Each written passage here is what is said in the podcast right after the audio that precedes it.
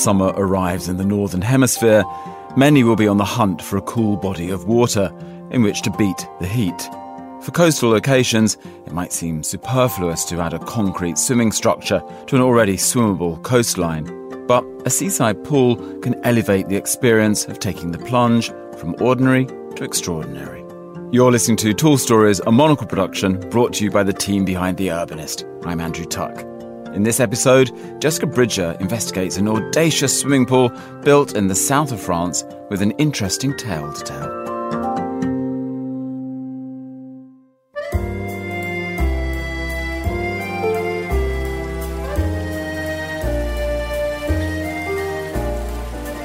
Is there anything finer than diving into a perfect pool?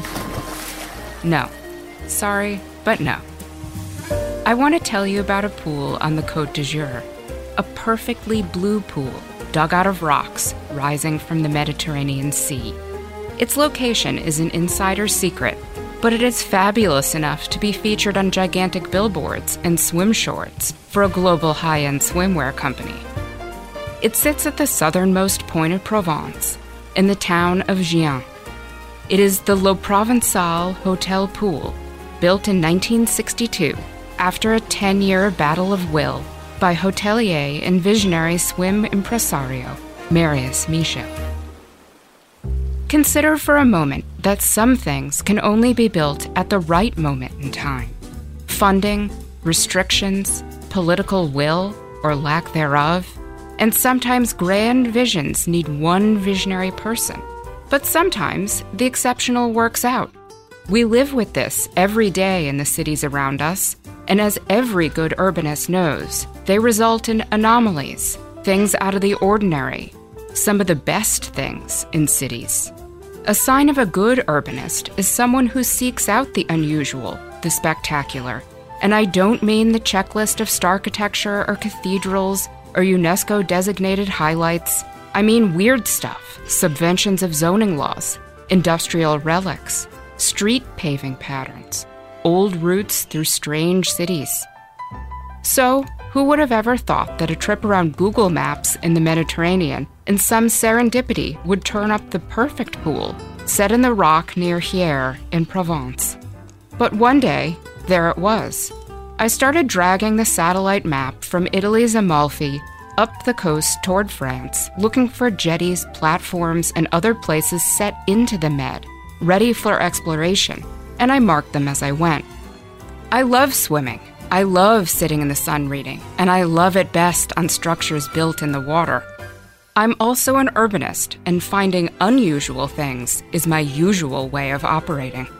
And on this Google Maps location scout, I found one really special swim and sun spot an impossibly blue rectangle in the rocks off a long peninsula in the southern part of Provence.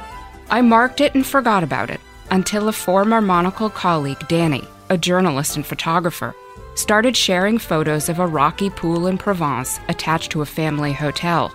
Could it be, I thought? Is that the pool? And indeed, as I lie on the stone and concrete deck beside it and write these words, I can confirm it was. I'd found the pin I dropped in Google Maps. The pool is simple just seawater in a 33 meter long, 4.5 meter wide rectangle, painted a blue that fashion had once dictated too bright, but is actually beyond even just right. It is an archetypal, flyover, perfect pool blue. A special place needs special stewards. This is true at Le Provençal Hotel, now in its third generation of family management. Damien Fifet Michel now leads the enterprise, consisting of a hotel, four restaurants, and residences. He understands exactly what he has. From its true blue sides to the striped umbrellas to the very plumbing of the place. Every 48 hours, the saltwater pool is drained and refilled using a massive rust brown pipe in the vintage system from the 1960s, simple enough that it still pumps with aplomb, filling and refilling in just about two hours. Things are also simple and down to earth at the hotel, a place for people who know and appreciate it for what it is. The pool is spectacular, but it is also famous as the place where many learn to swim. Every summer since it opened, there has been a dedicated swim instructor in July and August. You always remember where you learned to swim, Damien tells me. The emotion in his voice is strong. Many learned in the pool of Le Provençal. And you do, don't you? You always remember the place where you first swam. While the hotel will undergo a full renovation this year to the tune of somewhere around 10 million euro, it will stay true to its essence, rooted in place, with a bar open to locals and tourists alike. There will not be mega suites, boring catalog furnishings, or the feeling that you could be anywhere from Saint Tropez to St. Bart's or Kauai. This is Provence, and Le Provençal has provenance, and the pool will not change at all. Because the hotel and pool could not be anywhere, and certainly could never be built now, or maybe anywhere else on the Mediterranean coast. And that's a good thing. Imagine the Mediterranean coast peppered with private pools built on the rocks, choking and ruining the entire thing.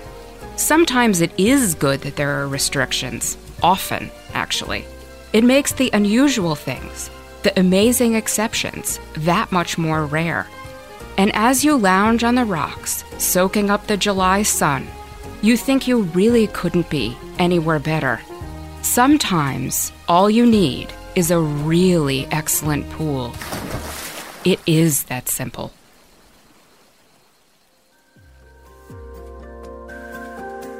Tall Stories is a monocle production from the team behind The Urbanist. This episode was written by Jessica Bridger and produced and edited by David Stevens. Be sure to subscribe to the podcast to receive new episodes every week. I'm Andrew Tuck. Goodbye, and thank you for listening, City Lovers.